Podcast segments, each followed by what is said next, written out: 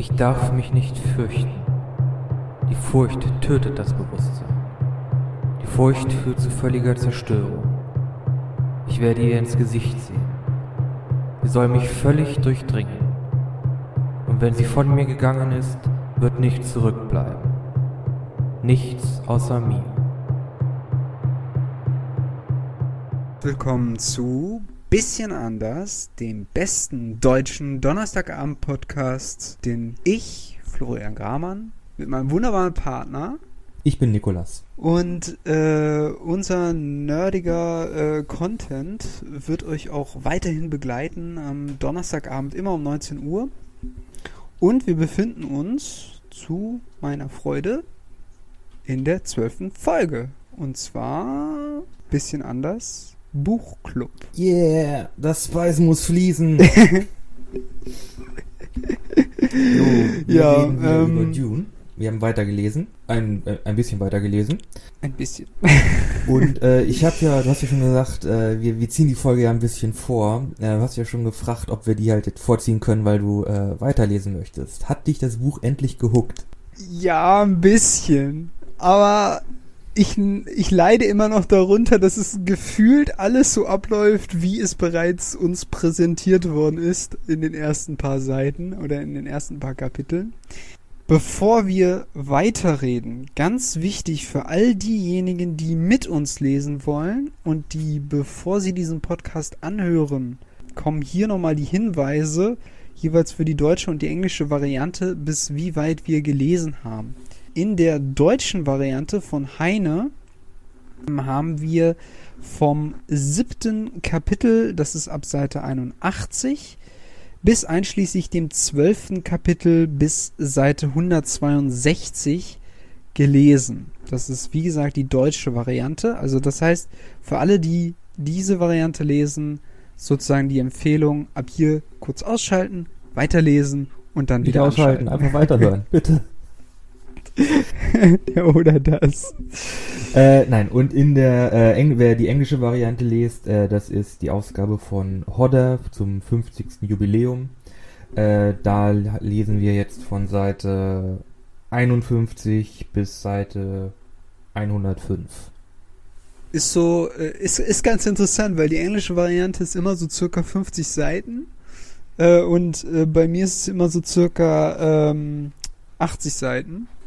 Aber Ja, Eng Englisch, im Englischen sind die Wörter einfach ein bisschen kürzer als im Deutschen. ja, ja, das ist Und ne, über die Zeit läppert sich das. ja, auf jeden Fall würde ich auch sagen. Äh, die Fra um die Frage aber trotz allem zu beantworten. Ja, Gott hat's mich gepackt. Äh, jein. Ich, äh, ich, ich, ich bin noch nicht völlig davon überzeugt, aber bin natürlich trotzdem gespannt, wie es weitergeht. Es, es ist so, ich bin im Zwiespalt, sagen wir es mal so. Wie geht's dir? Aber du hast ja schon einen kleinen Tucken weitergelesen, oder?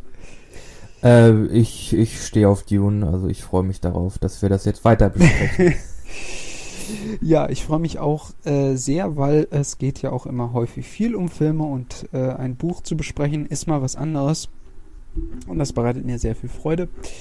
Hm. Das, Hm. äh, oder der wichtige Hinweis für euch ist auf jeden Fall, falls jemand erst jetzt einschaltet, würde ich euch empfehlen, äh, unsere erste Dune-Folge anzuhören. Das war unsere sechste Folge. Äh, auch relativ wichtig, weil äh, da alle Charaktere vorgestellt worden sind und mit denen geht's ja jetzt weiter. Und deshalb äh, sozusagen auch da nochmal der Hinweis, das sind sozusagen die ersten sechs Kapitel und äh, lest euch die entweder durch oder hört euch einfach unsere Folge an. Wie auch immer, das kann man ja auch quasi als eine Art äh, Hörbuch anhören, was wir hier machen. Ne, eigentlich Nicht, nicht. wirklich, aber äh, Nicht wirklich. ähm, Das ist ja im Grunde gar nicht wie ein Hörbuch. Ja, äh, aber wir sprechen generell über das Buch und was sozusagen innerhalb dieser Kapitel oder Abschnitte, die wir lesen, vorkommen. Äh, bis jetzt folgt das keiner wirklich inneren Logik, abgesehen davon, dass wir in sechs Kapitelabständen uns äh, vorarbeiten. Genau, vielleicht nochmal der Hinweis an dieser Stelle, Dune soll in diesem Jahr verfilmt werden. Mm, äh, In diesem Jahr 2020, je nachdem, wie lange dieses Projekt noch lauf, läuft. genau. Äh, es ist ja momentan alles etwas schwierig, aber ähm, wir hoffen natürlich, dass wir vielleicht am Ende des Jahres im Winter äh, den Film ansehen können. Aber äh, das werden wir dann alles sehen. Und wir besprechen jetzt das äh, Buch. Genau. Und ich würde sagen, wir fackeln nicht lange und starten mit Kapitel 7. Kapitel 7. Okay. Hm. Wir fangen in Kapitel 7 ja damit an. Du kannst übrigens wieder jederzeit dazwischen, äh, dazwischen rufen, falls ich irgendwas vergesse. äh, fangen wir damit an, dass äh, der Umzug jetzt von Kaladan nach äh, Arrakis quasi komplett ist oder zumindest ist der, der ist der Hofstab des, des äh, Herzogs Leto jetzt auf Arrakis und wir äh, äh, fangen mit Lady Jessica an, die mhm. quasi dabei ist, ja, Sachen auszupacken, wie bei jedem Umzug. Wenn man da ist, muss man auch wieder auspacken. Und äh, es gibt da eine ganz interessante die, die Szene, die im Buch beschrieben wird. Da packt sie quasi ein Stierkopf aus. Mm, und, ja, ja, ja. Genau, und äh, ein Gemälde vom ähm, Vater äh, des Herzogs Leto. Und diese Szene ist im Grunde eine ganz interessante Metapher, weil der Vater vom Duke, äh, vom Duke Leto, äh, ja in, wurde ja in einer Arena getötet von eben diesem Stier. Aha. Das, das habe ich so gar nicht verstanden. Das ist eine ganz interessante Metapher, weil ja jetzt quasi der, äh, der, weil Leto jetzt ja quasi auch quasi in eine Falle, in einen Kampf reingeht mit den Harkonnen. Äh, ganz bewusst, er, er weiß ja, dass die Harkonnen irgendwas, irgendwas planen, um ihn irgendwie auszuschalten. Und er begibt sich jetzt quasi, dadurch, dass er auf Arrakis ist, irgendwie metaph metaphorisch in eine Arena. Äh, und alle glauben halt, dass er diesen Kampf nicht mehr gewinnen kann. Ach so. Das, das ist, das ist finde ich, so eine ganz, das ist eine ganz interessante, so ein, so ein Gleichnis irgendwie. Okay, aber ähm, wir kommen noch auch noch später zu einer Szene, wo quasi ähm, es ein kleines Gespräch zwischen ihr und äh, Leto gibt dazu, ne? Und da äußert er sich ja ein bisschen anders dazu, aber vielleicht dazu später. Dann lernen wir einen, ich glaube, unseren ersten Charakter kennen, der äh, von Arrakis oder ja von Arrakis stammt, nämlich äh, die Shadaub Mapes. Mhm. Das ist eine äh, ältere Fremmenfrau, die für Lady Jessica als Bedienstete arbeitet. Und äh, da kommen wir in, in einen Bereich des Buches, den ich ehrlich gesagt ein bisschen, wow, strange fand, weil wir lernen etwas über die Missionaria Protectiva. Mm. Flo, weißt du noch, was das ist? Ähm, jein. Ähm, das war quasi so eine, ähm, also von den äh, Ben oh, Jezeret, ne, heißen sie ja? Ich lerne langsam. Ähm, diese, äh, wo sich diese ganzen, diese ganzen Frauen angehören. Da gibt es quasi so Sagen oder Mythen über die innerhalb des Fremenvolkes. So habe ich das verstanden. Ne? Nee.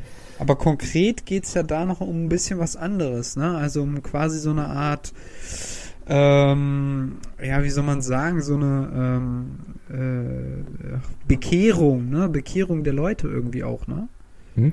Genau, die, äh, der, die Benny, der, Beji, der Benny Gesserit Orden hat nämlich vor Jahrtausenden wahrscheinlich schon mal ähm, Missionare nach Arrakis geschickt, um halt im, in der Urbevölkerung von Arrakis ähm, diese äh, diese, diese Geschichten, diese Sagen, diese Mythen quasi zu verankern, dass ähm, quasi, äh, wenn eine Benny Gesserit äh, auf den Planeten kommt und Schutz sucht, quasi sich auf diese, auf diese Mythen zurückziehen kann, äh, wodurch halt die Benny Gesserit ähm, Angehörigen quasi als, als ähm, ja, Propheten oder so äh, angesehen werden. Was ganz schön abgefuckt ist. Mm, ja, also ihr müsst euch vorstellen, dass diese Frau, die sie da jetzt trifft, diese alte Fremenfrau, sie quasi wie so eine Art Heilige behandelt oder zumindest genau. so eine Art, ja. Oder sie will, die, die Charlotte Mapes will feststellen, ob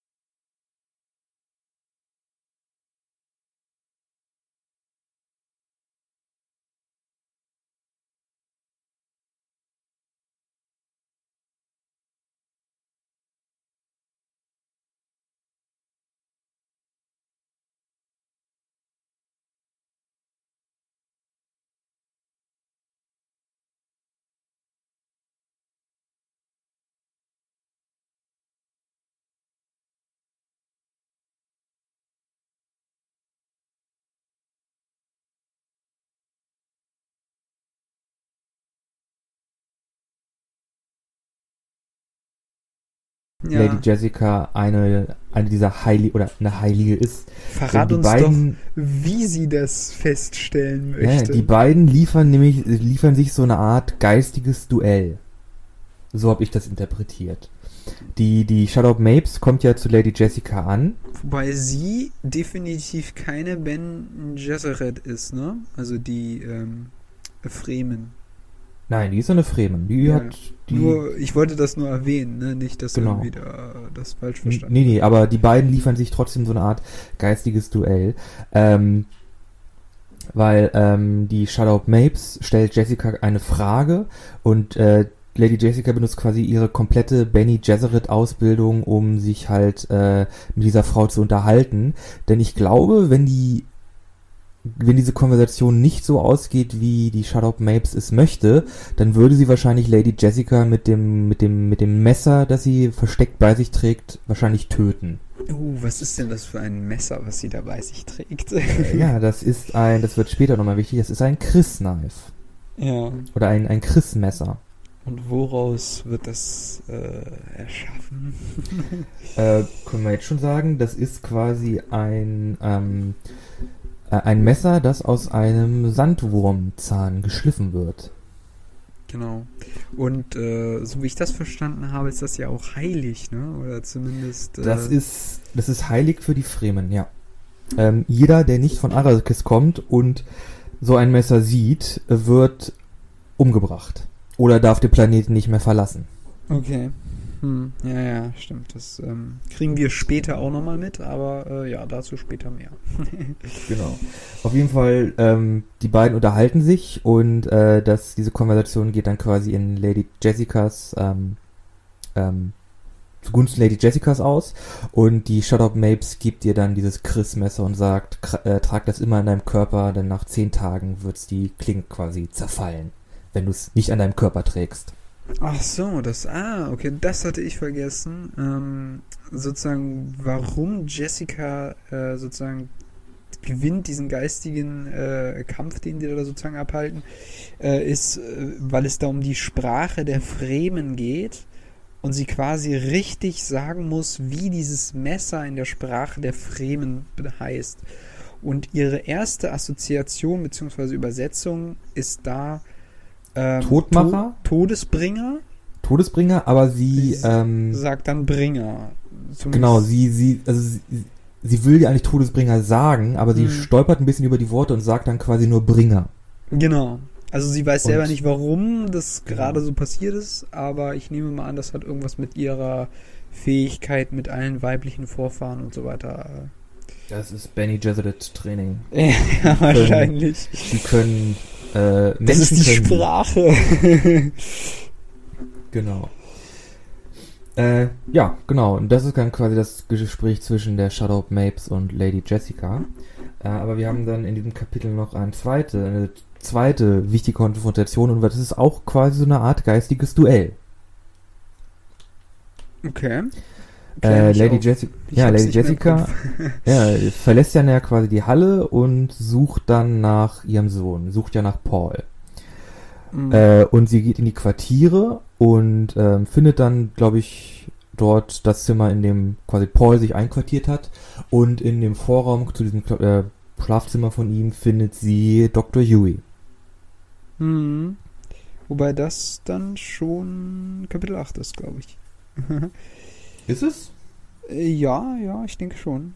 Oh, ich hatte mir das als einen Abschnitt notiert. Ah, Okay. Ähm, aber vielleicht quatschen wir noch mal kurz über diesen oder über das, was du jetzt gerade erzählt hast, weil das ja schon ziemlich interessant. Mhm. Ähm, wobei es mehrere Dinge gibt, die ich ein bisschen merkwürdig finde. Nämlich erstens, warum ist quasi die Frau des Herzogs dafür zuständig, dass das da ausgeräumt wird, diese Pakete? Ja, Lady Jessica ist quasi die Sekretärin des Dukes. Des, des Herzogs. Ja, also sie wird teilweise auch als ähm, Konkubine bezeichnet, ne? Also als Genau, sie ist ja nicht mit dem, sie ist ja mit dem Herzog nicht verheiratet. was teilweise auch sie bedauert, würde ich sagen. Andererseits gibt es auch Gründe, die dagegen sprechen. So ein bisschen. Mhm. Das ist, das ist quasi ein politischer Move, weil solange ähm, die anderen großen Häuser des Imperiums sehen, jo, ähm, hier Herzog Leto aus dem Haus Atreides ist noch äh, ledig, besteht halt die Möglichkeit, äh, quasi ähm, Vereinbarungen über Heirat zu treffen. Mhm. Und das will der Duke halt als Vorteil für sich nutzen. Ich werde übrigens weiter Duke sagen, weil ich ihn immer als Duke Leto lese und ich komme irgendwann durcheinander, wenn ich immer nur Herzog und Duke wechsle. Ich sag einfach weiterhin Duke. Sorry. Okay.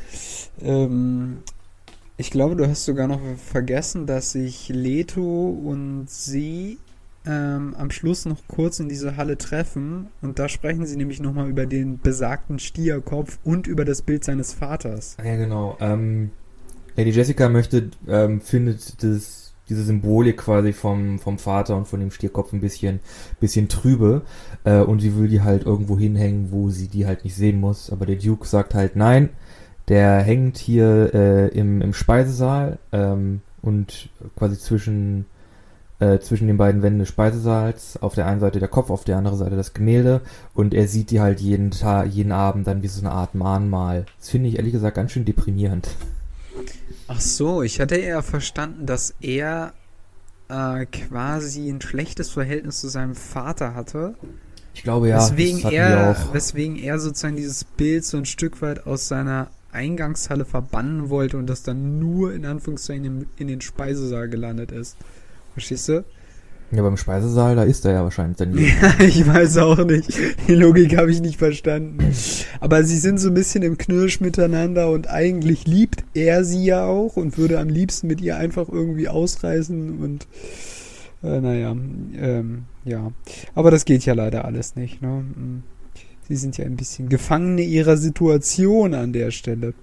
Aber ähm, was ich halt auch merkwürdig fand, ist, sie wissen, dass sie von diesen Harkonnen quasi permanent irgendwie verfolgt werden und äh, ne, die wollen sie alle umbringen und so weiter. Wissen die Mhm. alles? Das aber was aber- aber, der erste Move, den sie machen, ist, sich eine Fremde ins Haus holen. Auch wenn es eine Fremen ist halt, ist. aber sie ist halt eine Fremen, aber das ist ja auch ein Kon das ist ja wahrscheinlich auch ein geplanter Schachzug von denen. Denn die wollen sich ja die Fremen zunutze machen. Das auf jeden Fall.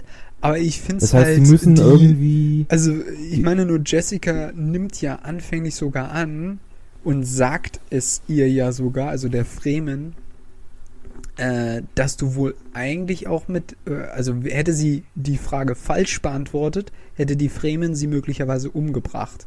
Ja. Also, Aber die Fremen haben halt auch sehr schlechte Erfahrungen mit den Adligen gemacht, die halt vorher Arrakis, ähm, Arrakis regiert haben. Also die. Hakonen, die haben ja die, die haben die Fremen ja quasi, äh, äh, ich glaube, die haben die teilweise gejagt, aber größtenteils halt ignoriert. Das, dem ganzen Imperium sind die Fremen auch egal, die wissen nicht mal, wie viel es da auf dem Planeten gibt. na okay. Ja. Ja, ja, also das ist, ähm, ja, das, ich fand es halt im ersten Moment so ein bisschen komisch, dass da gleich jemand sozusagen eingeladen wird, aber ähm, ja, äh, wie, wie hieß die nochmal? Mampus oder Äh, Shutout Mapes. Shadow Mapes? Ja. Auf jeden Fall ist die jetzt so eine quasi Bedienstete eine von, ja, von Lady. Jessica. Genau. Ja. Mm, genau. Und dann geht es weiter mit Huey, oder? Ich, ich kann diesen Namen nicht aussprechen. Huey. Huey. Huey. Huey. Dr. Huey. Dr. Huey. Ähm, genau. Und äh, sie, also Lady Jessica, besucht ja äh, oder sucht erstmal diese, ähm, äh, diese, ähm, den Wohnbereich sozusagen, den sie dann beziehen sollen als Familie äh, auf. Ähm, Ja, Privatgemächer quasi. Genau. Cut. Und dann würde ich sagen, machen wir weiter mit Kapitel 8, oder? Mhm. Kapitel 8. Ähm, genau. Jessica will Paul besuchen, oder Paul, ähm, und äh, trifft dort in den Gemächern ähm, im Ostflügel, korrigiere mich, wenn ich falsch liege, ähm, Äh, habe ich nicht mehr genau im Kopf. ja, Ähm, äh, trifft er auf Huey oder Dr. Huey. Dr. Huey. Und wir wissen ja schon, er ist der potenzielle Verräter. Ähm, was so ein bisschen. Oh nein, wir wissen, er ist der Verräter. Er sagt es. Wir, wir kriegen ja auch schon vorher Ja. seine Gedanken mitbekommen und er hat ja schon, weil er sich schlecht fühlt, um sein Gewissen zu beruhigen, Paul die orange-katholische Bibel seiner, seiner Frau gegeben. Hm. Und auch jetzt äh, Monolog hält halt einen Monolog in seinem Kopf so, äh, ich Verräter, Hm. ich, äh, ich führe die hier alles hinters Licht, oh, ich äh, muss das aber für meine, für meine Frau machen, die halt von den Hakonen festgehalten wird. Äh, Mm. Wana heißt sie. Genau. Wir erfahren übrigens eine sehr interessante Information über Wanna, nämlich, dass sie auch eine Ben Gesserit ist oder gewesen war, wie auch immer. Mhm. Wir wissen nicht, ob sie noch lebt. Er nimmt es auf jeden Fall an und dass die Harkonnen sie sozusagen gefangen haben.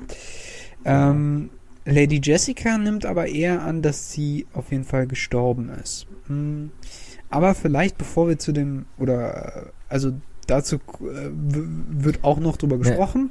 Also Lady Jessica weiß, also Lady, Je Lady Jessica glaubt, dass seine Frau tot ist, aber sie weiß nicht, dass die Hakonen damit in irgendeiner Art und Weise zu tun haben.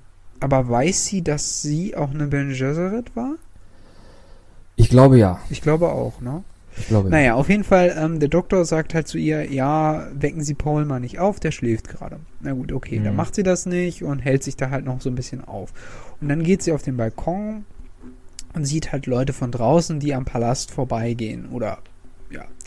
Und ähm, das Interessante ist, dass in diesem Kapitel auch vor allem über die Wasserknappheit die Rede ist und Mhm. dass quasi der Palast über, ich glaube, 15.000 Liter Wasser verfügt oder so. Also ziemlich viel. Ähm, für, also vor allem für äh, Arrakis-Verhältnisse ziemlich viel Wasser. Und äh, das merkt man dann daran, Arakische Verhältnisse? Arakische? Arakisch? Arakisch? Akra, Ara, Arakenische Verhältnisse? Arakanische? Ja, ich glaube, das klingt am, äh, ähm, am logischsten. Ähm, genau, und ähm, äh, sie unterhalten sich dann darüber und dass quasi diese Wasserknappheit äh, irgendeinen Grund haben müsste. Mhm. Und ähm, Es Jessica ja sogar- spekuliert so ein bisschen darum, würde ich sagen.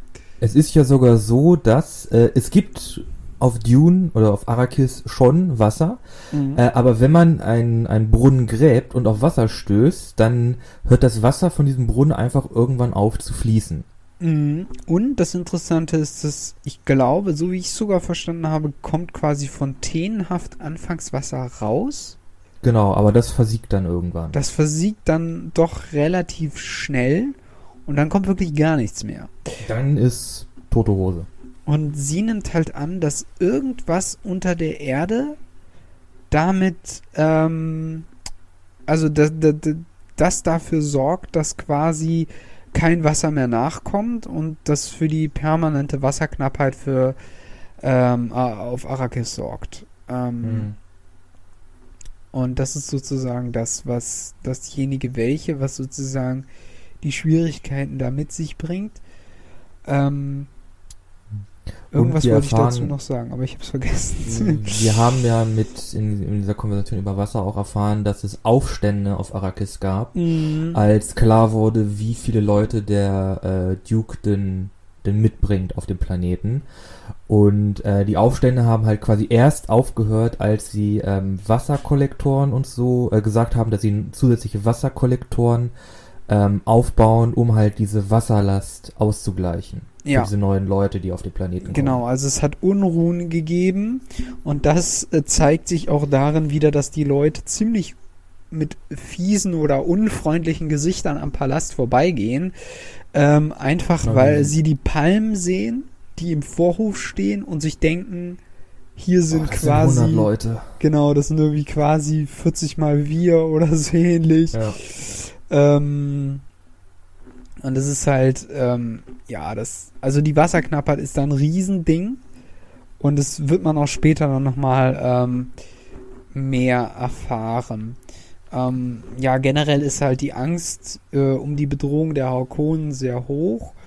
Mm, Und Jessica hatte halt auch sehr viel Selbstzweifel, was die Beziehung zu Leto angibt.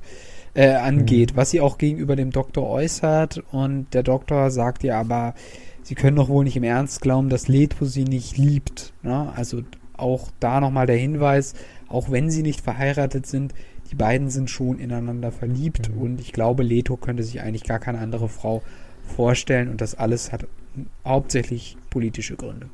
Genau. Und ähm, also auch noch, wir wissen ja, dass also Lady Jessica weiß oder vermutet, dass es ja einen Verräter ähm, irgendwo im äh, zwischen unter den Beratern des Dukes gibt. Und während der Konversation dieser beiden findet ja schon wieder so eine Art mentales Duell statt. Mm, wobei Jessica nichts davon weiß oder zu, Nein, nein, nein. Nicht Sie, ganz, sie, gla aber sie, sie glaubt ja erst, er ist es, aber der Duke, äh, der, der Dr. Huey, seine Frau Mhm. war ja quasi eine, eine, eine Benny Gesserit, das heißt, er weiß, wie sie, er weiß quasi, dass die Benny Gesserit ähm, Lügen sofort durchschauen und er sagt halt die ganze Zeit so Halbwahrheiten und äh, er, er lügt nicht, er sagt schon immer die, die Wahrheiten, aber er weicht der Frage aus Hm, und ähm, Lady Jessica interpretiert das halt quasi so, die beiden kennen sich sehr, kenne ich sehr, sehr gut und ähm, sie denkt halt, also sie glaubt halt auch, Dr. Huey ist quasi einer, ist halt ein, ihr, ihr Freund hm. und ähm, sie weicht dann quasi aus, äh, um ihn halt nicht irgendwie in Bedrängnis zu bringen wegen dem Tod seiner Frau, äh, lässt sie quasi dann die, die, die Fragen, Fragen ruhen und denkt dann, okay, ich habe jetzt vielleicht hier meine Grenze in der Konversation ein bisschen überschritten, Hm. ich, äh, der, der, er kann es nicht sein, ähm, und lässt dann quasi von ihm ab, obwohl es er ist. Hm, ja, ja, dass sie das immer nicht ahnen, das finde ich auch so lustig. Also, Nee, sie Äh. hat es ja geahnt, aber sie lässt dann von ihm ab. Ja, aber Jessica, also ich greife vor, komme aber später nochmal auf andere Dinge zurück, die auch noch in dem Kapitel vorkommen. Jessica bemerkt, dass er absichtlich ähm, Geheimnisse unterdrückt. Und das sagt Genau, sie ja, ziemlich am das- Ende des Kapitels. Ne? Genau, das, das, das weiß sie, aber sie glaubt halt, das hat damit zu tun, das, das hat damit zu tun, dass er halt nicht über den Tod seiner Frau sprechen möchte und er und sie will ihm halt nicht da halt nicht auf den Zahn fühlen, weil das ist halt äh, Mhm. der, der Tod seiner Frau. Das ist Mhm. halt Was persönlich ist, klar. äh, was sehr Persönliches. Also die, ja, ja klar, also die Frage ist halt eigentlich nur quasi, wie lange hält sich das aufrecht? Also ähm, wie lange hält sich aufrecht, dass quasi äh, äh, wir nicht wissen oder sie nicht wissen, dass er ein Verräter ist? Wie lange kann er das geheim halten? Kann er es überhaupt geheim halten? Vor ihr, die ja eine Ben Anscheinend Gesserit schon. ist. Ja gut, das äh, er, er macht ja in dem Kapitel. na gut, kommen wir noch zu einer anderen sehr interessanten Sache, nämlich die alte Fehde zwischen den Harkonnen und dem Haus Atreides. Ein ganz interessantes Ding, genau, eine ganz interessante Sache, die ich dreimal lesen musste, bevor ich das richtig verstanden habe, weil das so im Satz irgendwie alles stattfand. Erstens, die Harkonnen bzw. der Baron hat seine Stellung nur durch die äh, Mafia, also der Weltraumgilde, die für den kompletten Transport und so weiter zuständig ist. Einmal das. Leto ist ein Cousin von königlichem Blut. Auch nochmal ein interessanter äh, Fakt, den Mhm. man wissen muss. Also er- Und die es- Atreides bezichtigen nach einer Schlacht von Corinne der Feigheit. Genau. Das sind sozusagen die also drei die. Atreides be, be, bezichtigen die Harkonnen der Feigheit. Ja, genau, genau, genau. Genau, ja. Ja, und dadurch sind die quasi in, in, ähm, in das ähm, Kenley gekommen. Und das ist quasi so eine Art Blutfede. Ah, Das okay, ist das, so habe ich gar nicht das- so verstanden. Das ist so ein, das ist quasi die, die, der, eine Form von imperialem, äh, geduldetem Duell. Und das ist, das ist quasi ähm, die Ansage, mein Haus wird versuchen, dein Haus komplett auszulöschen. Ah, Ähm, okay. jeder, jeder, der ein bisschen was von deinem Blut hat, wir werden ihn, wir werden diese Person töten äh, oder ausradieren, äh, bis dein Haus nicht mehr existiert. Okay. Und diese Fehde läuft jetzt schon seit 10.000 Jahren. Ach du meine Güte. Hm, Ja, aber daran sieht man quasi, wie heftig das alles ist. Ähm, ja, das war äh, größtenteils Kapitel 8. Ähm, dann äh, würde ich vorschlagen, wir machen weiter mit Kapitel 9. Cut. Gut, ich würde sagen, dann kannst du weitermachen mit Kapitel 9. Okay. Kapitel 9 äh, beginnt mit Paul, äh, der äh, schläft und, oder nee, er tut so, als würde er schlafen. Hm.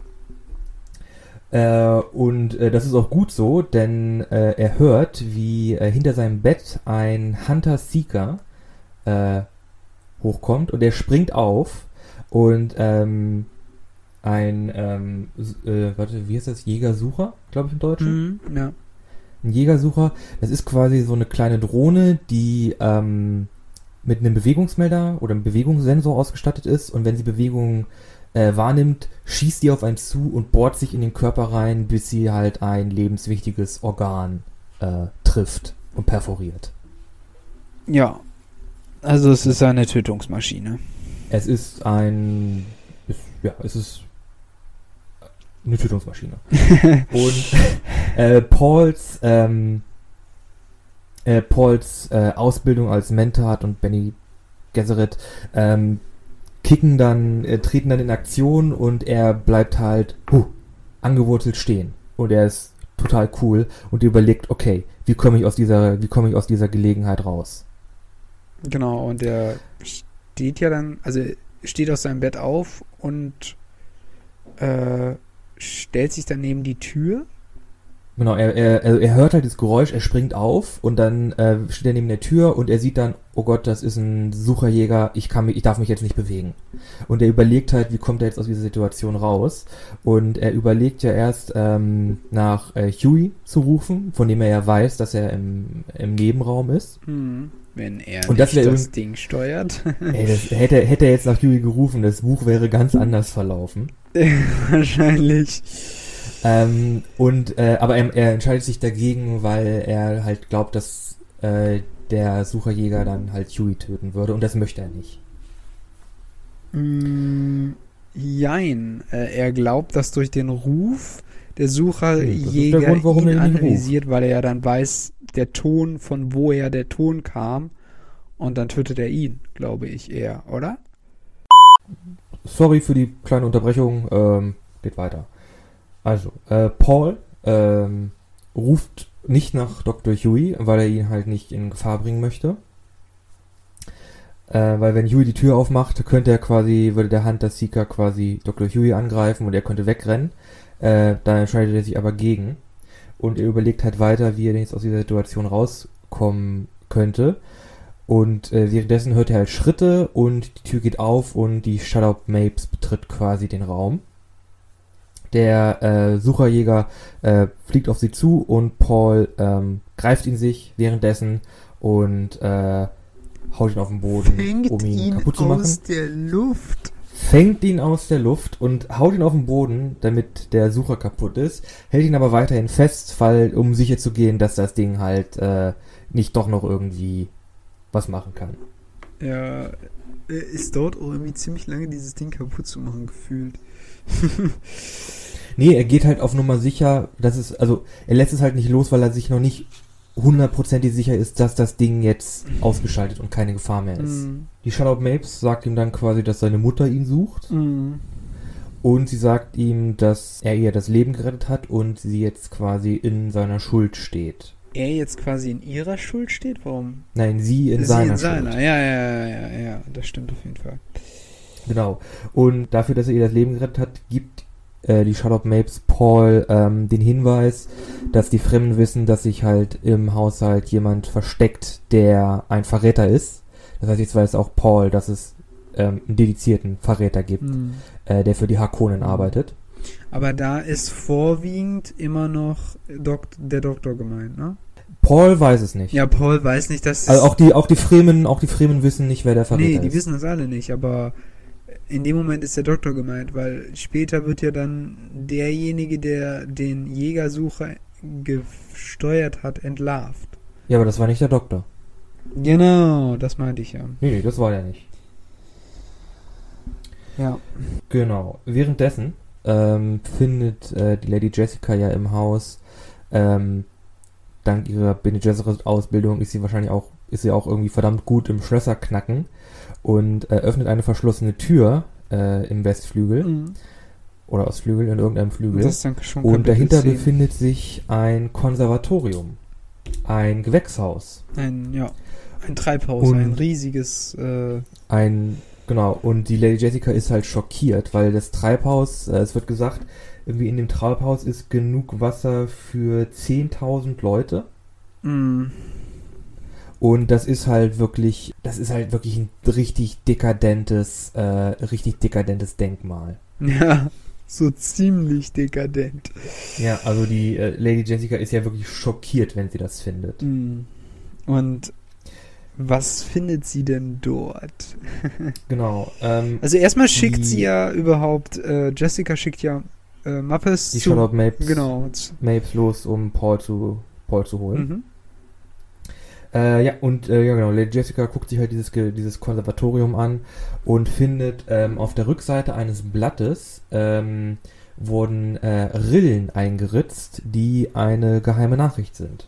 Genau. Und die Nachricht ist quasi von einer vorherigen Benny Gesserit, die da halt in diesem Haus gelebt hat. Lady Fenring, so hieß sie. Genau. Äh, und in der Nachricht steht halt, ähm, es gibt einen Verräter. Äh, man hat ähm, ein Zimmer, das den, das Paul quasi äh, besonders gefeilt oder besonders gefallen soll, halt eine, eine Falle versteckt, die ihn umbringen soll. Und da ist Lady Jessica natürlich total aufgeregt und äh, äh, lässt nach ihm schicken. Äh, und in dem Moment kommt er quasi in die Tür rein und hat halt diesen Sucherjäger in der Hand und sie sagt halt, sie ist halt total erleichtert und sagt Mhm. halt, steck das Ding ins Wasser, geh sicher, dass das Ding halt wirklich kaputt ist. Mhm. Dann funkt es noch so ein bisschen und dann ist es definitiv kaputt. Genau. Ähm, das Interessante ist, in dieser Geheimnachricht steht im Weiteren sogar, dass sie an einen Vasallen gehen soll. Äh, ich habe da in Klammern äh, Peiter hintergeschrieben, aber ich glaube, das steht nicht in der Nachricht, sondern das habe ich äh, Peiter ist ja kein Peiter ist ja kein Vasalle der Harkonnen, doch. Der Harkonnen.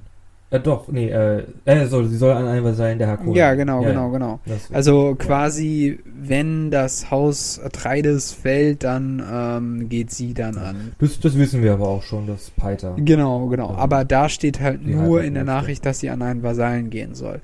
Was ich halt Genau. auch interessant finde, ist, dass quasi an dieser Nachricht oder also der Vorgängerin von Lady Fenring, dass quasi da sozusagen ähm, deutlich wird, okay, dieses, äh, diese Ben Gesserit, das ist quasi wirklich so ein Netz von Frauen, die auf allen möglichen Planeten leben, die alle dieselbe Schule genossen haben und die sich gegenseitig unterstützen. Und dieser Bund zwischen diesen Frauen ist quasi stärker als alle Konflikte zwischen den Häusern. Ähm, und äh, ähm, ja, und das ist sozusagen ein, ein, ein Netz, was, was quasi die untereinander halten, aufrechterhalten und sich gegenseitig helfen. Naja, die Benny Gesserit, die arbeiten ja quasi alle auf ein Ziel hin, nämlich halt den Klisatz Haderach äh, hervorzubringen. Ja, genau. Der, Ja, der, der an allen hoffentlich Plätzen und Pol Zeiten ist. zur selben Zeit ist. Ja. mm. Ja. Ähm, ganz interessant ist auch, ähm, dass sie dann ähm, relativ schnell den Täter finden. Ein Eingeborener im Keller, eingemauert, äh, der bei der vorherigen Untersuchung von Havitt ähm, nicht gefunden worden ist. Und dann äh, ist erst so ein bisschen das Gespräch zwischen Je Jessica und ähm, ähm, Paul, oh, könnte vielleicht äh, Tufir Haffet sozusagen der Verräter sein, weil er das nicht ordentlich untersucht hat. Und er wird ja auch irgendwann langsam alt, äh, was ja wohl auch irgendwo stimmt, aber das heißt ja nicht, dass er äh, schlechte Kompetenzen hat, geschweige denn, dass er ein Verräter ist. Hm. Ähm, aber sie tun dann doch diese Annahme wieder ab und Jessica verteidigt Havitt vor, ähm, vor Pauls äh, Vorwürfen auch so ein Stück weit. Ähm, das, was ich mir noch notiert hatte, war, dass quasi sie am Schluss Lichtsignale sehen, ne? Vom Berg oder so ähnlich. Erinnerst du dich daran? Äh, ja, ja, aber ich glaube, das waren einfach nur Fremen, die untereinander kommunizieren. Mm, Ja, also so ganz klar ist das nicht, aber Paul soll dann, glaube ich, auf jeden Fall zu, ähm, ja, Havits Leuten, also der verlässt dann, glaube ich, Jessica wieder und ähm, sie geht dann auf dem, auf so einen Balkon und da sieht sie, Und sieht dann diese Lichtsignale Genau, irgendwo in- in, der in der Ferne. Dunkelheit. ja, ja. die irgendwie, die irgendwie kommunizieren, äh, aber genaueres weiß man da noch nicht. Genau. Hm. Eine Sache, die ich ganz, ganz interessant fand und die wahrscheinlich gar nicht so doll aufgefallen ist, ist, ähm, oder die mir jetzt generell in dem Buch aufgefallen ist, ist, dass ähm, Technik ähm, total unter der Hand läuft. Äh, es wird ja beschrieben, dass äh, Paul da in seinem Zimmer ähm, in einem geschnitzten quasi ähm, äh, an seinem Bett ist so eine, so eine, so eine Holztafel, die halt so mit Fischen und so beschnitzt wurde. Und da ist quasi die ganze Technik drin versteckt. Mm, Wie meinst du das jetzt versteckt? Ähm, Naja, also da war halt, das ist halt so, also dass welche, da welche irgendwie auf- Technik meinst du jetzt? Was ist Nee, nee, da, da ist halt Technik, da ist halt einfach Technik drin, so ähm, ein Thermostat ist da drin, um halt die Temperatur des Raumes zu kontrollieren und Ach so. so, sowas. Das ist dann so eingearbeitet irgendwie ins Auge des Fisches, dass wenn man dann da drauf drückt, dass das, dass man das dann halt regulieren kann. Das fand ich ganz cool. Ach so meinst du. Ich habe das jetzt ganz anders verstanden. Ich dachte, du meinst jetzt quasi, dass Technik, ähm, also das ist Ja, eher, einfach generell, also Alltagstechnik. Ja, aber- So, Lichtschalter und so sind halt nicht einfach offensichtlich zu sehen, sondern die sind halt irgendwie eingearbeitet, dass man die halt nicht wahrnimmt. Mm, okay. Ich hatte eher das Gefühl, auch von dem, was du jetzt meintest, dass absichtlich auch der Autor vermeidet, groß, Entschuldigung, großartige Technik ähm, irgendwie äh, ja darzustellen, zu beschreiben. Ähm, ich glaube, also ich glaube, das ist so ein so ein Ding von ähm, Frank ähm, Herbert, dass er sich da viel mehr auf diese Sprache, auf diese Kommunikation, auf die Personen begrenzt, als jetzt ausgiebig wie andere Autoren viel Technik zu beschreiben und zu sagen, was das jetzt für heftige Dinge sind, weißt du? So war mein Eindruck eher, weil Technik, wo ist da Technik? Momentan kommt mir das immer noch sehr stark wie Mittelaltergeschichte vor. Verstehst du? Also wenn ich nicht wüsste, dass die auf meinem Planeten gelandet Also wir sind. haben, wir haben Raumschiffe, wir haben tragbare Schilde, wir haben äh, Wasserkollektoren, Ja, aber das- wir haben das ist- Killerdrohnen. Aber das ist eine Randerscheinung. Das ist wirklich eine Randerscheinung bis jetzt. Die fliegende Killerdrohne war jetzt nicht gerade eine Randerscheinung. Ja, naja, ich meine nur, der Fokus im Buch liegt nicht auf diesen Dingen. Das will ich damit ja sagen. das stimmt. Das stimmt. Das ja. möchte ich sozusagen damit sagen. Ja, das war, ähm, ist mir noch so ein bisschen aufgefallen, vor allem, weil quasi nach diesem, nach diese, äh, was wir in, in der ersten Folge von Dune besprochen haben, wo die beiden gegeneinander kämpfen da und da, äh, da gibt es zwei Technikerwähnungen, das ist einmal die Bibel und einmal diesen Schutzschild, den er trägt. Das war's dann auch. Mhm. Und natürlich diese ganzen anderen Erwähnungen, diese, jo, da gibt's so viele Raumschiffe und wir haben ja auch so eine Flotte und bla bla bla. Das sei mal dahingestellt, aber das sind die einzigen kleinen Hinweise. Und das, was wir jetzt erfahren haben, äh, ist jetzt der einzige größere weitere Technikhinweis, war dieser, war diese Killerdrohne quasi. Ne? Äh, dieser Jägersucher. Das war quasi Kapitel 9 und 10, alles in eins. Ähm, wie geht's denn dann mit Kapitel 11 weiter? Genau.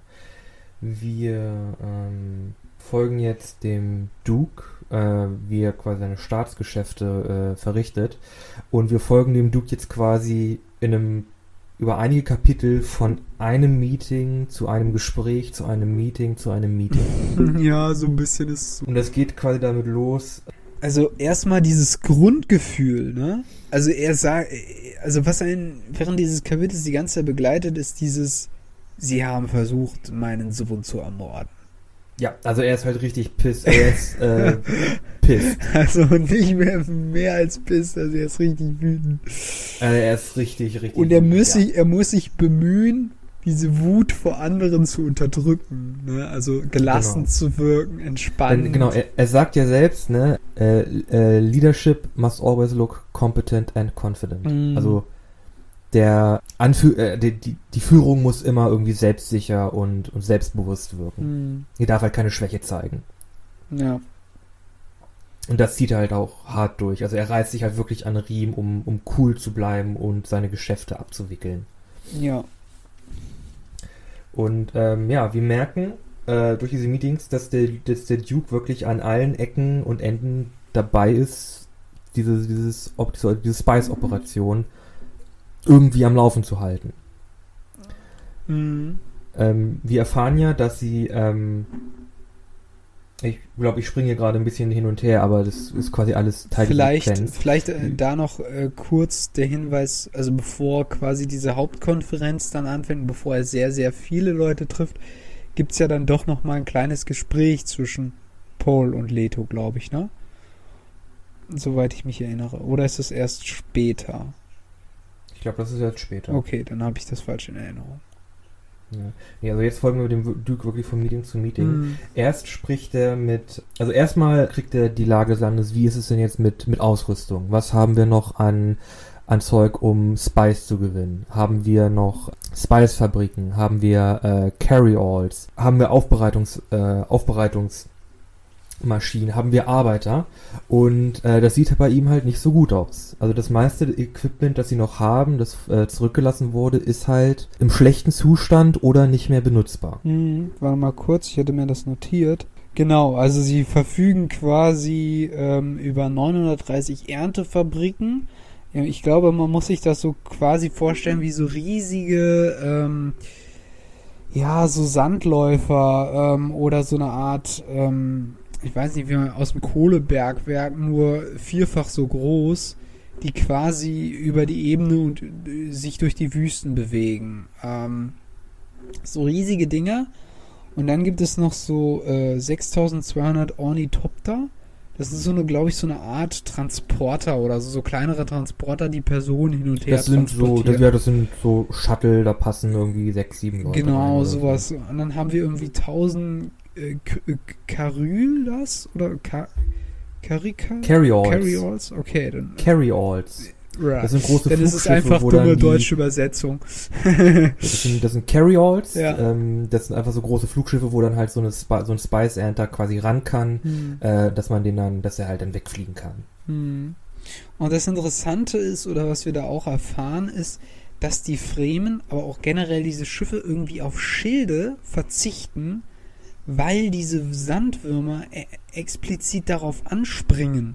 Also die bemerken Mhm. das, die haben so eine Art Sonar. Okay, da aktiviert einer ein Schild, yo, hinter. Und dann äh, äh, machen die Ham, das ham. platt quasi, ne? Und Genau. Also- also diese ganze Ausrüstung und alle Arbeiter haben keine Schilde dabei, weil sobald du eins, eines dieser Dinger irgendwie auf dem Sand aktivierst, weiß irgendwie ein Wurm in 100 Kilometern Entfernung, jo, okay, da ist Futter. hm. Oder der wird halt so aggressiv und geht dann dahin. Genau. Also das ist ähm, genau ziemlich äh, so, eine, so eine Sache für sich mit diesen. Also er, also äh, Leto ist da ziemlich unsicher, weil er sich schon sehr auf diese Schilde verlässt und äh, Mhm. fühlt sich da ein Das bisschen. ist ja so, das ist ja so eine Eigenart von Haus Atreides. Hm, Die, die sind ja eher ein sehr defensives Haus, ne? hm, Habe ich auch den Eindruck. Es, es wird sehr, sehr, sehr viel, ähm, sehr häufig betont, dass sie halt sehr auf ihre Schilde vertrauen. Ne? Er sagt, es wurde ja auch gesagt, äh, hab immer einen voll aufgeladenen Schild dabei und verlass dich auf deinen Verstand. Hm, ja. Also die, die, die, das Haus Atreides ist so ein bisschen defensiver und ein bisschen smarter irgendwie als die anderen Häuser. Hm. Die gehen nicht irgendwie mit Feuerpower und Männern vor, sondern halt, ja, mit Schilden und Verstand. Hm, Genau, so ein bisschen. Was ich cool finde, das macht die mir gleich Es sympathischer. ist nicht so brutal, ne? Genau, und was wir halt auch da erfahren, ist quasi, dass, äh, dass die Hakonen in 330 Standardtagen circa 10 Milliarden Solaris gemacht haben. Durch diesen Verkauf Das kommt alles erst später vor. Das kommt erst ja, später du bist vor. aber gesprungen. Das mit den Maschinen kam ja, ja, auch aber schon da. nee, wir sind ja noch, ja, noch sind wir bei den, ja, ja, stimmt. Aber noch sind wir ja bei den, bei den Meetings. Also Das ist halt eins der Meetings, das wir, die wir treffen. Dann, ähm, wir haben ja auch noch, äh, ah ja, der, der Duke sagt ja, spricht ja nochmal mit Gurney Halleck. Hm. der jetzt quasi ähm, auch auf Arrakis eingetroffen ist. Und er sagt halt, er sagt halt Gurney, dass er mit den Spice-Arbeitern reden soll, Hm, ja, ja, genau. Das ist. um sicherzugehen, dass sie halt Leute haben, also Personal haben, die halt wissen, wie man hier arbeitet Hm. auf Arrakis. Hm. Weil da, die, da sollen irgendwie 800 Leute oder so abspringen. Und der, der Duke sagt halt, sieh, was du machen kannst. Ähm, hier, du kannst die, du da kannst den Gehaltserhöhungen anbieten oder Prozente. Äh, also versuch möglichst viele Leute hier äh, auf dem Planeten zu halten. Hm. Ja. Hm. Äh, und dann spricht er auch noch mit einem Propagandamann, der auch einfach ganz offensichtlich Propagandamann genannt wird. Ein Propagandist. Okay, an den kann ich mich jetzt gerade gar nicht dran erinnern. Ja, da, äh, dem sagt der Duke nämlich, kommen ja jetzt sein, seine, seine, sein, Gef- seine Gefolgschaft kommt halt nach. Äh, da soll er jetzt allen, die ankommen äh, und Familie haben, allen Männern soll gesagt werden, wo sie ihre Frauen finden können. Und allen neuen angeko allen neu angekommenen, die halt ähm, nicht verheiratet oder so sind, äh, soll gesagt werden, dass äh, die äh, Bevölkerung von Arrakis äh, zum größ zu einem größeren Teil mehr aus Frauen besteht. Ja, was viele Männer freuen wird, die noch nicht verheiratet sind, sagt er sogar selber. Ja. Aber das sind ja auch überwiegend Fremen, ne? Das muss man ja auch dazu äh, sagen. Ja. Genau, und äh, dann kommen wir, glaube ich, zu dem Gespräch zwischen Paul und Leto. Genau. Auch da gibt es wieder Empörung über die Unachtsamkeit von Hubbard, Tufi Hubbard. Das ist ja der Mentat, wir erinnern uns. Ähm, aus dem ersten Kapitel, äh, oder aus den ersten sechs Kapiteln, da wird er nämlich vorgestellt. Mm, weil der sollte ja ursprünglich quasi dieses ganze äh, Haus äh, voruntersuchen auf Sicherheitsmängel und so weiter. Genau.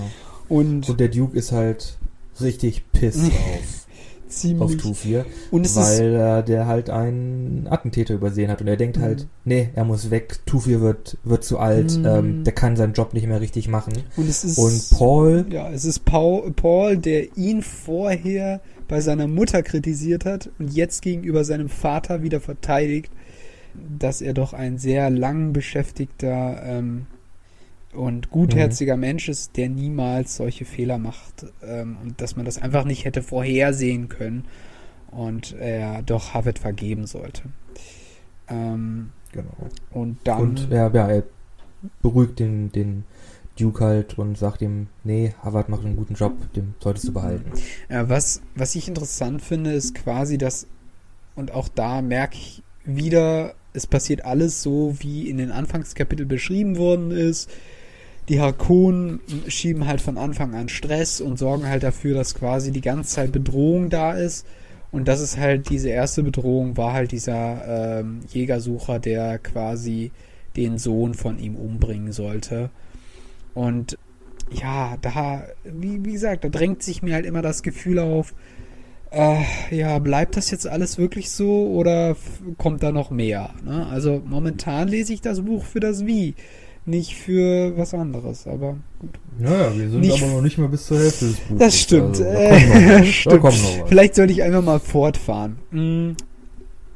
Dann kommt nämlich äh, erstmal Havid rein, der sich natürlich entschuldigen möchte und der Herzog. Nee, nee, der, Hm? er will, er will zurücktreten. Er will, ja, er will sogar. Er, er hat schon, er, er, hat schon er vorher entschuldigt gesagt, sich "Jupp, und ich will zurücktreten. ich will zurücktreten. Der, der Duke sagt ihm dann, nee, okay, hast einen Fehler gemacht, kann, hätte jedem passieren können, äh, ich bin nicht sauer, äh, chill, Hm. kannst weiter für mich arbeiten, äh, aber jetzt komm, holt alle anderen rein, wir müssen hier ein paar Sachen besprechen, ein paar wichtige. Genau, genau.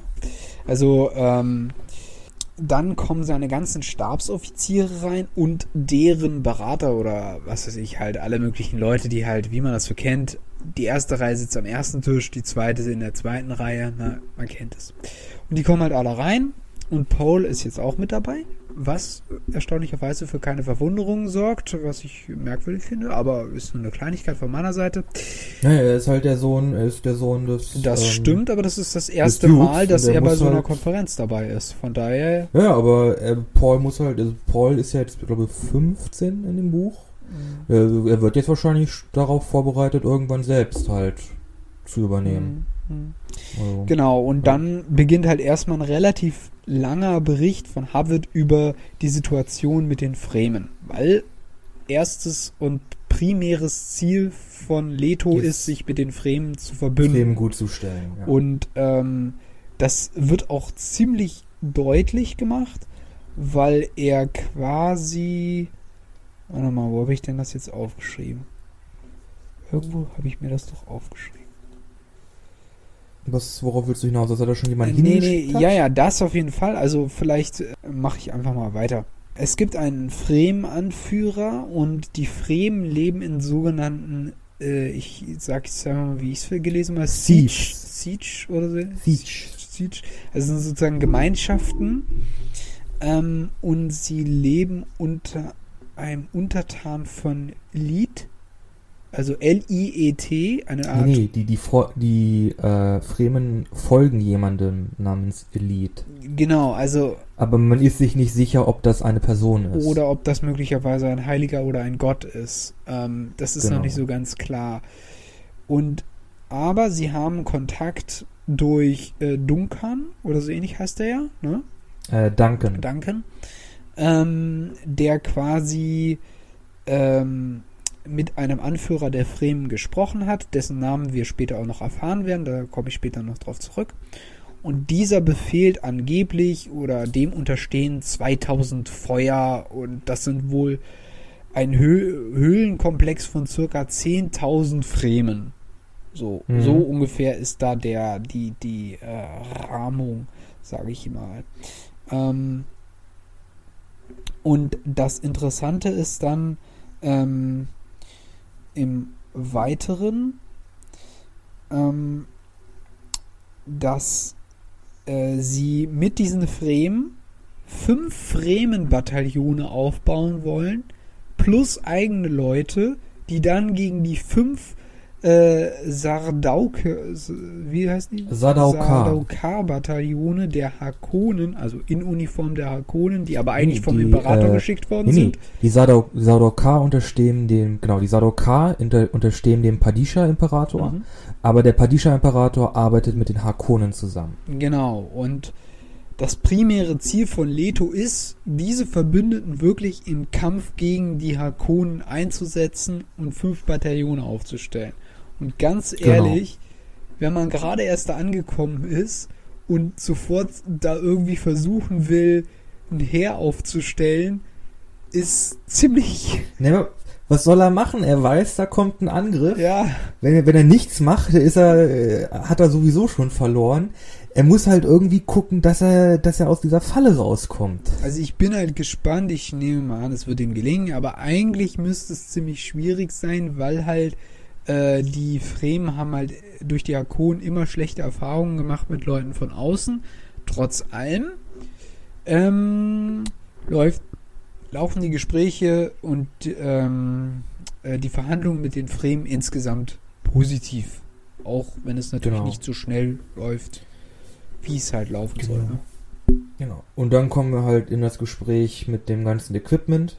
Ähm, und dass es halt für die für, Atreides da nicht so gut aussieht äh, und die halt auch von den anderen Häusern keine Hilfe bekommen. Und ja, die Hakonen haben irgendwie pro Jahr 10 Millionen Mhm. in ihre eigene Tasche gewirtschaftet. Genau, und Harvard nimmt an, dass die Atreides wahrscheinlich nur 6 bis 7 Prozent einer Gewinnrate bis später 12 bis 14. Äh, Genau. Wie die müssen halt erstmal in Equipment investieren, um halt überhaupt Genau, die also Produktion am Laufen zu Die halten. haben den quasi nur Schrott hinterlassen und mit dem Schrott Ja. können sie halt lange nicht so viel äh, fördern, wie die Arkonen das vorher gemacht haben. Äh, wobei man auch sagen muss, äh, da laufen ja auch Schmugglergeschäfte. Das wird ja, darüber wird ja auch noch gesprochen. Und das möchte Mhm. jetzt, und da musste ich auch zehnmal lesen, ehe ich das richtig verstanden habe, der, ähm, das möchte jetzt quasi, ähm, Leto, Der Herzog Leto ausnutzen. genau, der Leto, Leto möchte Ah. das verhindern. Und zwar, Nee, nee, er, nee, er will das nicht verwenden, er will das ausnutzen. Nee, nee, nee, nee, Äh, Moment. Jetzt lass nee, mich mal ganz kurz sagt- erklären. Also, so wie ich das verstanden habe, ist das folgendermaßen. Also, es laufen Schmugglergeschäfte zwischen Mhm. den, äh, von den Hakonen, die weiterhin Spicer bauen und, sozusagen dafür sorgen, dass die Hakonen das Hat nichts weiterhin. mit den Hakonen zu tun. Doch, doch. Weil Nein. nämlich, ähm, äh, so wie ich das verstanden habe, ähm, er jetzt das so machen will, die können weiter schmuggeln, aber die müssen den Zehnt an, äh, an Steuern zahlen für den Imperator. Beziehungsweise für die Legion des Imperators. Auch nicht. Ah oh Gott, okay, dann erklär's. Dieser Satz Also. war mega kompliziert, ey. Seit, seit die Hakonen, also seit jetzt quasi die Hakonen weg sind und halt diese, diese Umstrukturierung ähm, über das, über das Fiefdom von Arrakis läuft, haben halt Schmuggler gedacht, okay, hier ist Unruhe, wir können jetzt Zeug rausschmuggeln. Und das machen die zu, das machen die Schmuggler halt, weil sie selber reich werden möchten. Und der Duke sagt halt, äh, okay, wir können das nicht unterbinden, dafür fehlen uns einfach die Kapazitäten, aber wir machen uns das zu nutzen. Jeder Schmuggler darf seine ähm, Geschäfte weiter betreiben, muss aber ein Zehntel an ihn abgeben. Ja, das stimmt. Aber es geht darum, die Schmuggler zu brechen. Aber es sind nicht irgendwelche Schmuggler, sondern es sind die Schmuggler von den Hakonen, weil sie nämlich im Anschluss sagen, oder dann sagt irgendein Stabsoffizier, keine Ahnung, wer das sagt, ähm, die Hakonen werden schäumen vor Wut. Das wird nämlich gesagt. Weil ich nehme nämlich an, dass diese Schmuggler direkt für die Hakonen arbeiten und äh, sozusagen dadurch, dass sie offiziell die hart besteuern und das aber dem Imperator geben, können, kann der Imperator und können auch die Hakonen de facto nichts gegen das Handeln von den Atreides machen. Nee, ich glaube, da hast du was mitbekommen. Also der Duke ordnet dann halt noch einen Angriff auf die, also die Hakonen haben ähm, Spice gehortet, haben das abge, abgezwackt und in ihre eigenen Taschen gesteckt. Und der Duke äh, ordnet quasi einen gezielten Angriff auf die Spice-Lager der Hakonen auf Gidi Prime an. Ich glaube, du hast da zwei Sachen Mm, miteinander nee, vermischt. Aber ich glaube nicht, aber ich muss an dieser Stelle einfach, wir müssen es jetzt auch nicht, ich glaube, das sind Details. Also, ähm, wir müssen es noch nicht äh, hardcore vertiefen, aber ich glaube das, und das ärgert mich auch ein Stück weit, das ist eine Schwäche an sein, seinem Schreibstil, weil du verstehst nicht, wie da die Zusammenhänge sind. Auch diese Erwähnung mit dem, mit der alten Fehde, die musste ich dreimal lesen, ehe ich verstanden habe, ungefähr, was da die Fehde sein konnte. Also wenn du kein Hintergrundwissen hast und dieses Buch zum ersten Mal liest, checkst du äh, an ein paar gut, ich Stellen weiß den Text nicht richtig.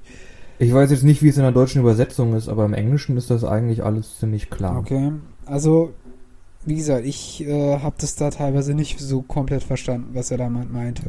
Aber ähm, Wie dem auch sei. genau, Äh, Duncan, Idaho, äh, kommt dann zurück äh, und den hat der Duke ja vorgeschickt Mhm. vor allen anderen, um Kontakt zu den Fremen aufzubauen. genau. Und er bringt auch, wie vom Anfang erwähnt, ein Grüßmesser oder so ähnlich, ne? Mm, Nee, nee, nee, nee. Ähm, auf dem Weg zurück, also jetzt ähm, nach Arakin, ähm, ist Duncan ähm, zwei Fremenbotschaftern über den Weg gelaufen, äh, die angegriffen wurden. Und ähm, hat halt diesen, diesen Fremen ge ge gerettet oder geholfen, oder ich glaube, die sind gestorben. Aber er hat halt die Botschaft ähm, von denen bekommen, dass es halt einen Verräter gibt, hey. Und ähm, hat dann halt von einem dieser, von einem dieser ähm, Fremen ein Chris-Messer mitgenommen. Äh, so viel dazu. Und er bringt noch einen Fremen-Anführer mit, der eines dieser, dieser äh, Sieges anführt.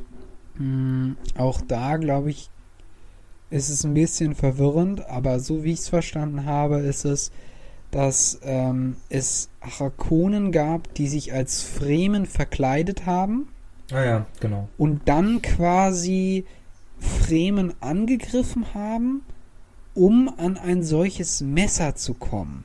Ja, ja, genau. Die Hakonen, äh, die wollen halt so ein Messer und die bieten, glaube ich, 10 Millionen Mm. ähm, Credits irgendwie als Belohnung, wenn jemand es schafft, denen ein Messer zu bringen. Eine Million Solaris habe ich mir auch Oder eine Million Solaris. Weil- Eine Menge Geld.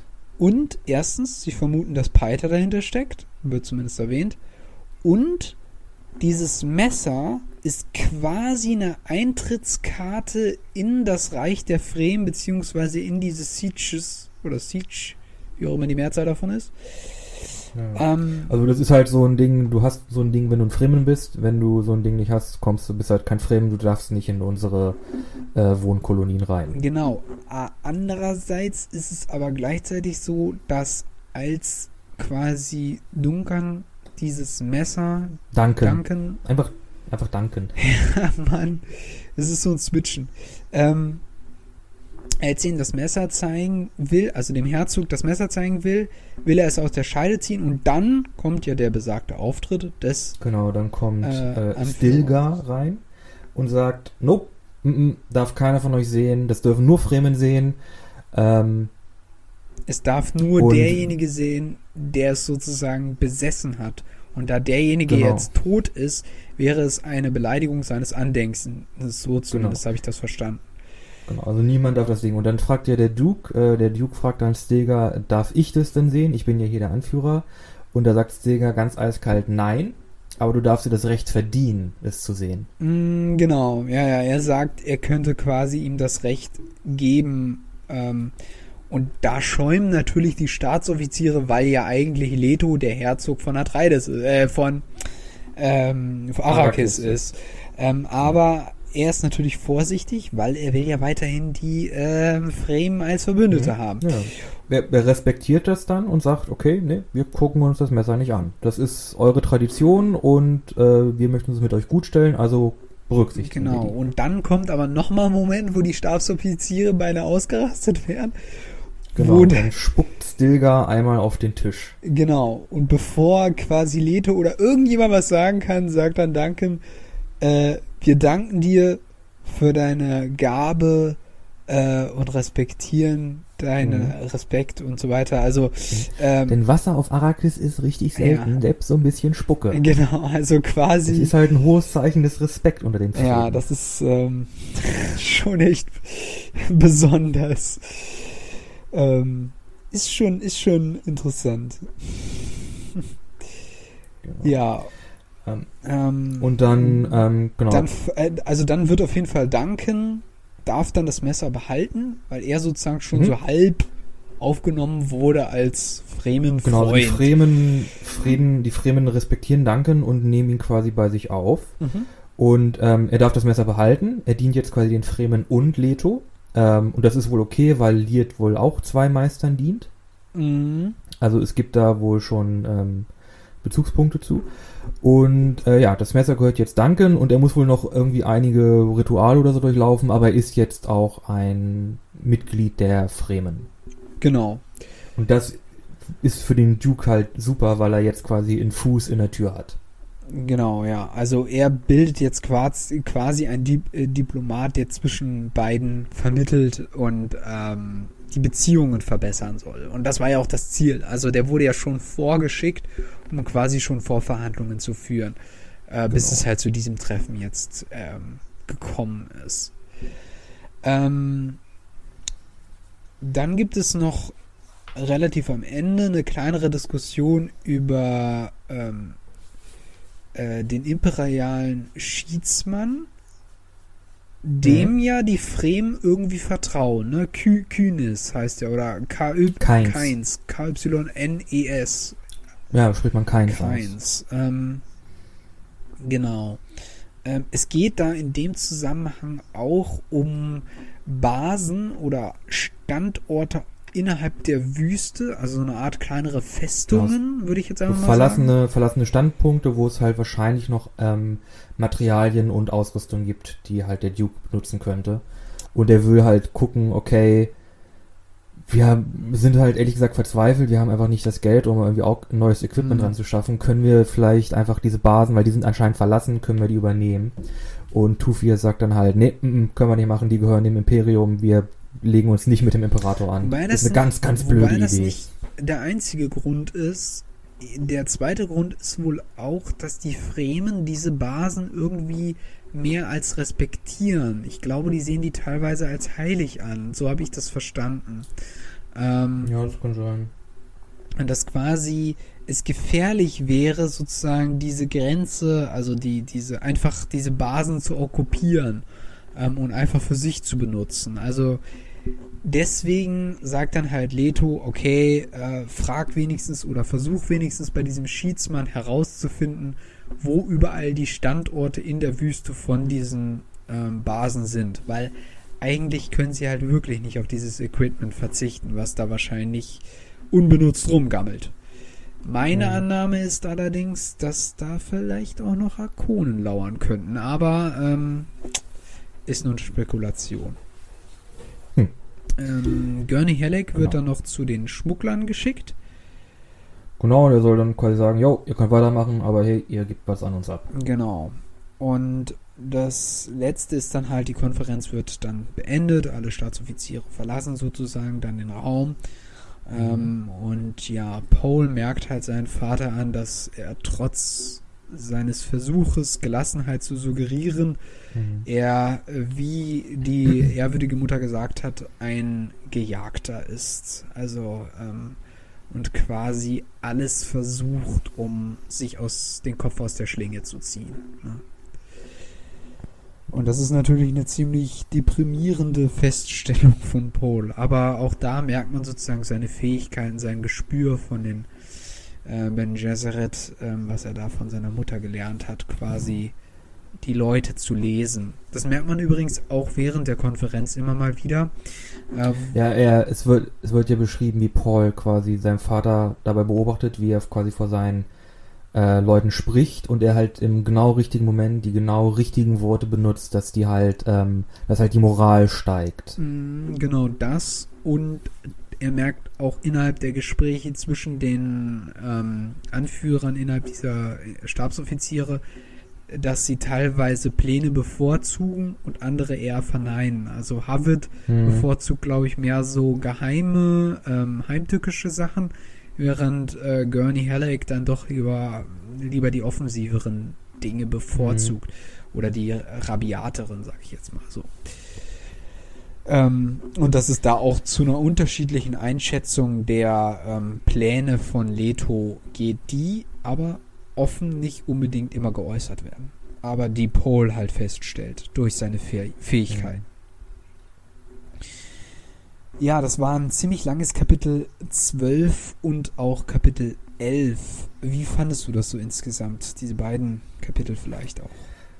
Ähm, zu diesem Zyklus gehört ja eigentlich, das ist ja eigentlich noch nicht ganz vorbei. Das nächste Kapitel, das Kapitel 13, gehört eigentlich auch noch zu diesem Zyklus. Mhm. Und ich greife dir jetzt ein kleines bisschen was vorweg, aber das Kapitel endet quasi damit, wie der Duke dann ähm, quasi auf den Balkon geht und die Sonne wieder aufgeht. Ah, okay, also sie haben sie quasi Also die er ganze war Nacht halt wirklich durch. von, er war wirklich von morgens bis abends, bis die Sonne wieder aufgeht, hat er halt mit Leuten gesprochen und war in Meetings Mhm. und hat halt versucht, da irgendwie alles auf, auf Vordermann zu bringen. Mhm. Ja. Also der ist halt wirklich total am Rotieren. Der greift halt wirklich nach, äh, nach, nach jedem Grashalm, an dem er sich festhalten kann. Mhm. Und möglichst schnell alles zu organisieren, weil der Feind Mhm. und äh, ja, Er naht. weiß, dass die, dass die Sardaukar und die Hakonen quasi gegen ihn planen und ihn halt ausschalten möchten. Mhm. Ja. Ja.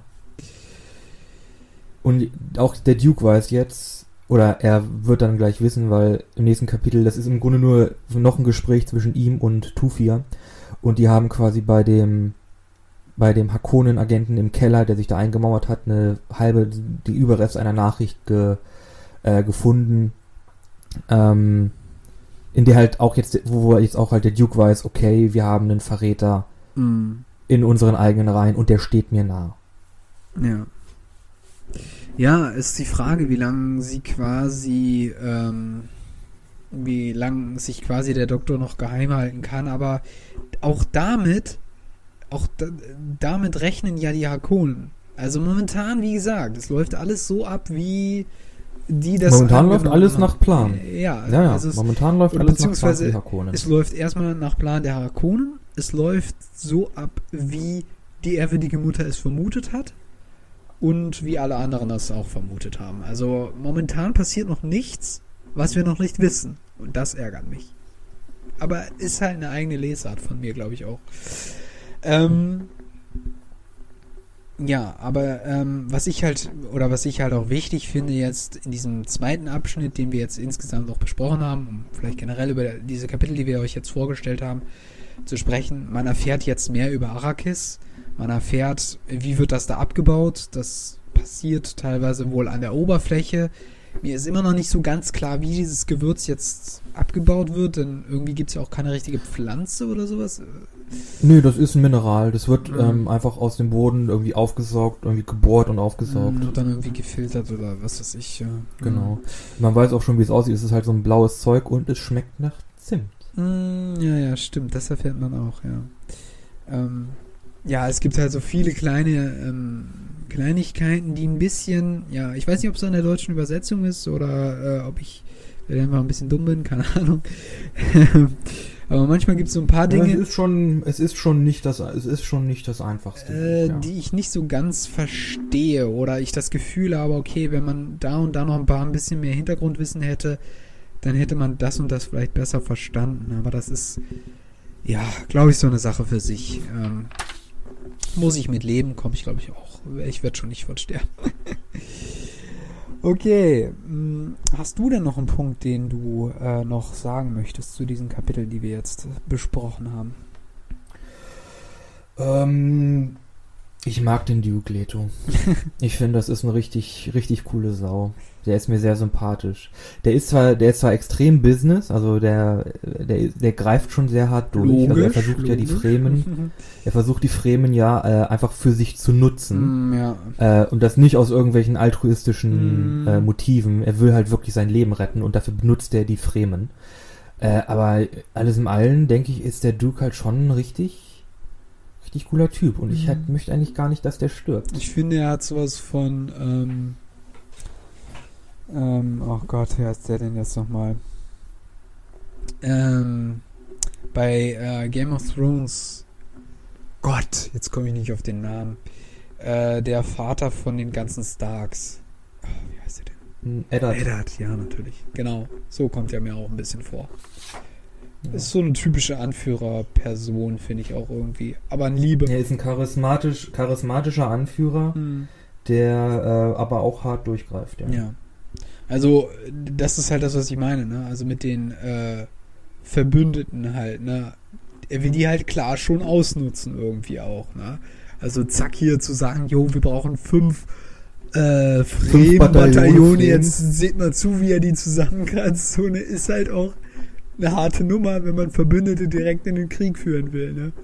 Mhm. Aber, ähm, ja. Ist wie es ist, ne? Kann man nicht dran ändern.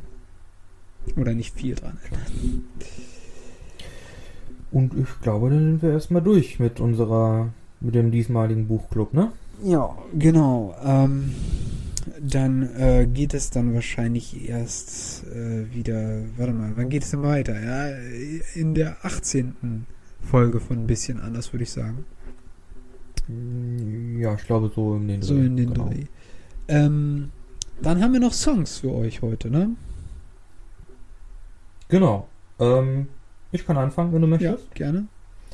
Äh, ich habe einen Song von, äh, einen Jazz-Song äh, von Pharaoh Sanders. You Got to Have Freedom. Okay. Das Ähm, ist ein gutes Stück, ist schön energetisch, macht Spaß. ähm, du hattest es ja ein bisschen, äh, oder mein Song hast du ja ein bisschen Blues äh, interpretiert. Äh, also mein Song ist von Everlast, What It's Like. Ähm, ich glaube, ein paar Leute werden es kennen. Ähm, ich finde, ist ein sehr entspannter Song. ja. Ähm, Und die Songs werden halt ähm, einigermaßen regelmäßig geupdatet äh, und die könnt ihr dann anhören, äh, wenn ihr äh, nach, auf Spotify nach der bisschen anders Podcast-Playlist sucht.